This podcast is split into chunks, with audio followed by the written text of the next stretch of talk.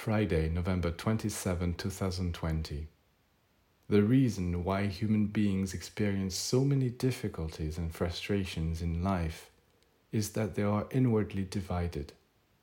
Their heart pulls them in one direction, their intellect in another, their will, their stomach, and their sexual organs in yet others.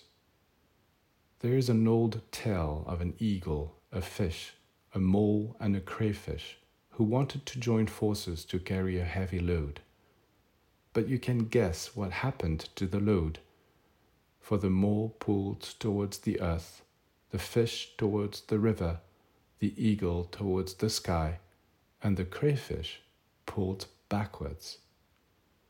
This is exactly what happens most of the time in human beings for nothing is more difficult than to unite all one's different tendencies and get them to pull in the same direction. You may succeed from time to time, but so rarely. And yet, the unification of all these tendencies is the one thing that can give a person true balance, true power, and true peace.